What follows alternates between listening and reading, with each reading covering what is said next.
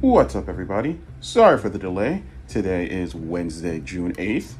My name is Sam, and welcome to four minutes two, the four minute Geek Pop podcast, giving you all things geek in under four minutes or your money back, which is nothing, because this podcast is free and we're broke. Got it? Good. Let's get started. Okay, so the biggest geek-related news story for me last week was whatever the heck Sony was doing.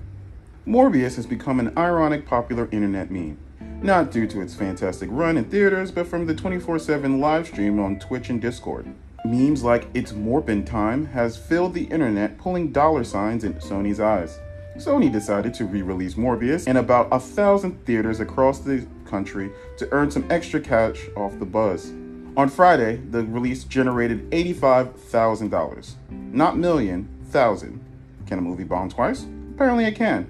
As a friend of mine stated, they're not laughing with you, Sony. They're laughing at you. Sony also announced that the previous PlayStation exclusive Spider-Man game is now no longer exclusive and will be available on P C. Lots of Sony fans are not happy because they bought PlayStation consoles for these exclusive games just for Sony to let anybody play them. Personally, I don't care. More Spider-Man for the non-Sony PlayStation havers. Steam is about to get my money again. And now, a quick break.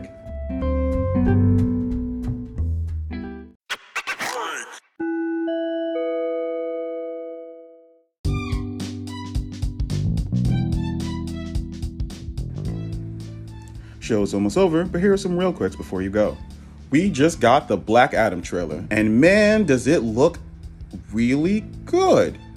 I know there's surprise in my voice. I didn't expect it to. Nothing against The Rock, but D C has shat the bed before, so this is pleasant. In it, we get to see Pierce Brosnan, we get as Doctor Fate, we get to see some other actors I don't know currently, but mostly we get to see Black Adam look rad as hell, doing all his cool superhuman things. So check that out when you get a chance. In game trailers, we got a Pokemon Scarlet and Pokemon Violet trailer for the game coming out on November eighteenth, and a Street Fighter six trailer for the game coming out in twenty twenty-three. Both games look great and way more realistic than I thought they were going to. Guardians of the Galaxy's Groot animated short series called I Am Groot is coming out on August tenth, and in stuff to look for right now, Miz Marvel is available on Disney Plus, and Dark Crisis number one dropped yesterday.